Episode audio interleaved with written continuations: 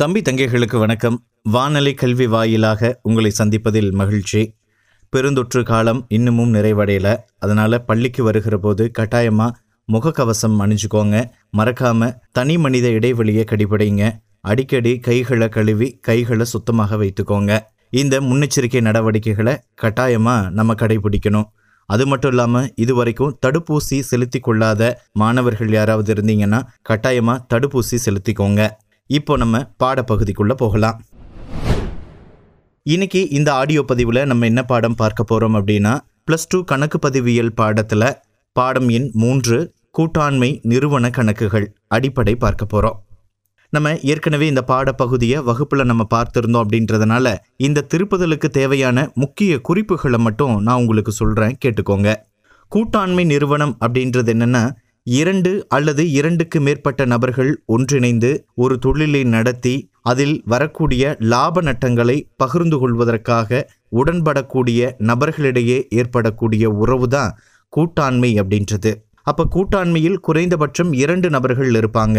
அதிகபட்சமாக ஐம்பது நபர்கள் வரை இருக்கலாம் அப்படின்னு சட்டத்தில் சொல்லப்பட்டிருக்கு. இந்த கூட்டாண்மையின் மூலமாக தொழிலை நடத்தலாம் அப்படின்னு ஒன்று சேரக்கூடிய நபர்களுக்கு கூட்டாளிகள் அப்படின்னு பேரு. ஒட்டுமொத்தமாக அவர்களை நிறுவனம் அப்படின்னு அழைப்பாங்க. இந்த கூட்டாண்மை என்பது உடன்பாட்டின் அடிப்படையில் உருவாக்கப்படுது. அந்த உடன்பாடு அப்படின்றது பேச்சு வடிவிலோ அல்லது எழுத்து வடிவிலோ இருக்கலாம். ஒரு கூட்டாண்மை நிறுவனத்தை எல்லோருமோ அல்லது அவர்களில் எவரேனும் ஒருவரோ பொறுப்பேற்று தொழிலை நடத்தலாம். இதுதான் கூட்டாண்மையினுடைய சிறப்பு அம்சங்களாக சொல்லப்பட வேண்டிய விஷயங்கள். ஒரு கூட்டாண்மை நிறுவனத்தில் இருக்கக்கூடிய கூட்டாளிகளிடையே ஏற்படக்கூடிய உடன்படிக்கையானது எழுத்து வடிவில் இருந்தால் அது கூட்டாண்மை ஒப்பாவனம் என அழைக்கப்படுது.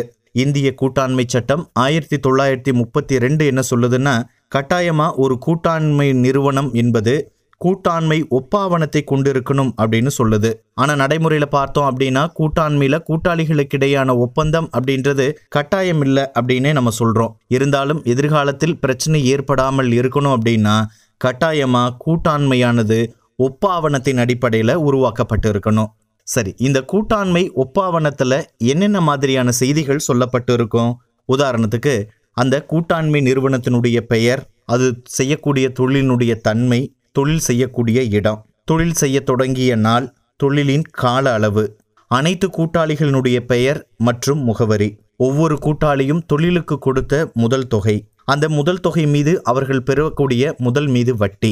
குறிப்பாக லாப பகிர்வு விகிதம். லாபம் அல்லது நட்டம் கிடைச்சதுன்னா அதை எப்படி பகிர்ந்துக்கலாம் அப்படின்றத சொல்லியிருக்கணும். அதுக்கு அடுத்தது எடுப்பு மீது வட்டி.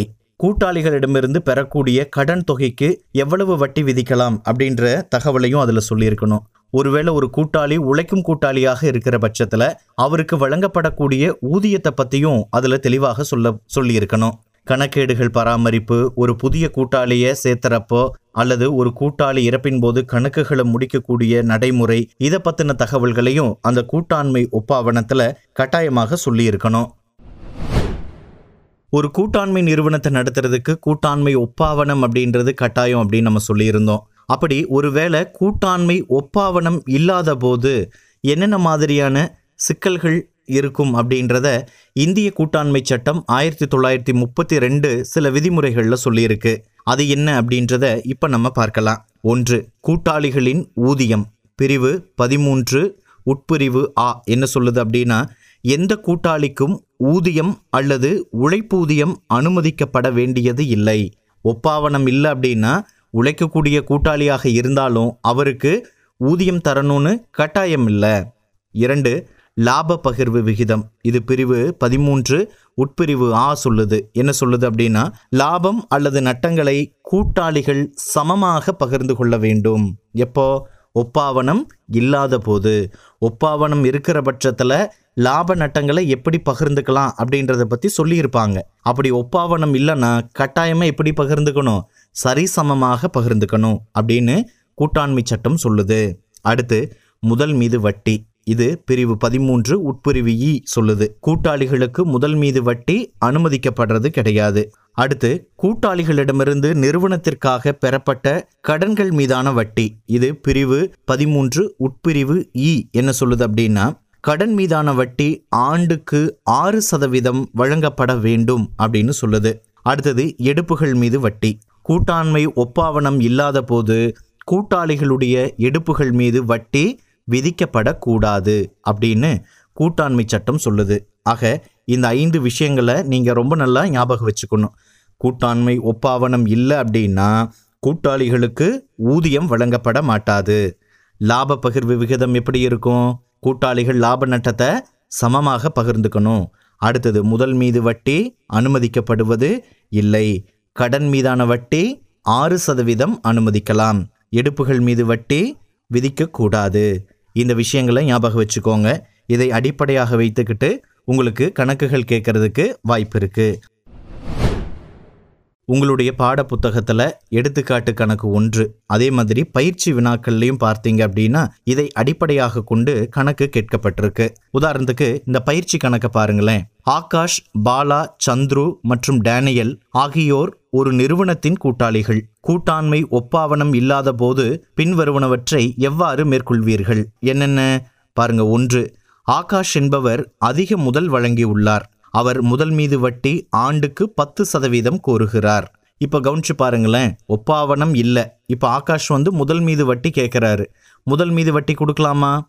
ஆமாம் கூட்டாண்மை ஒப்பாவனம் இல்லாத போது முதல் மீது வட்டி அனுமதிக்கப்படுவது இல்லை.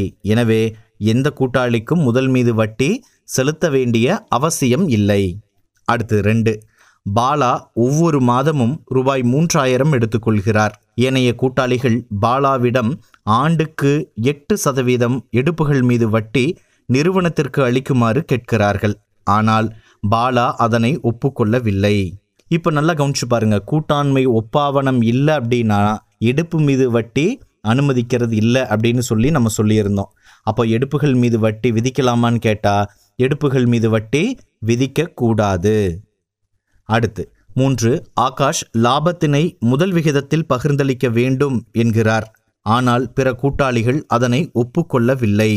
ஆகாஷ் இப்போ கூட்டாண்மை ஒப்பாவனம் இல்லாதப்போ முதல் அடிப்படையில் பிரிச்சுக்கலாம் அப்படின்னு ஆகாஷ் சொல்றாரு. கூட்டாண்மை ஒப்பாவனம் இல்லை அப்படின்னா கூட்டாளிகள் தங்களுடைய லாப நட்டத்தை எப்படி பகிர்ந்துக்கணும்? ஆமாம் சரிசமமாக பகிர்ந்துக்கணும். அடுத்தது நான்கு டேனியல் தனது முழு நேரத்தையும் தொழிலில் செலவிடுவதால் அவர் ஒவ்வொரு மாதமும் ரூபாய் பத்தாயிரம் ஊதியம் வேண்டும் என்று கோருகிறார். இப்போ இவர் உழைக்கும் கூட்டாளியா இருக்கிறாரு. அப்போ இவருக்கு மாதந்தோறும் ஊதியம் வேணும் அப்படின்னு சொல்லி கேட்குறாரு இப்போ கூட்டாண்மை ஒப்பாவனம் இல்லாத போது கூட்டாளிகளுக்கு ஊதியம் வழங்கப்படுமா? நிச்சயமா வழங்கப்படாது.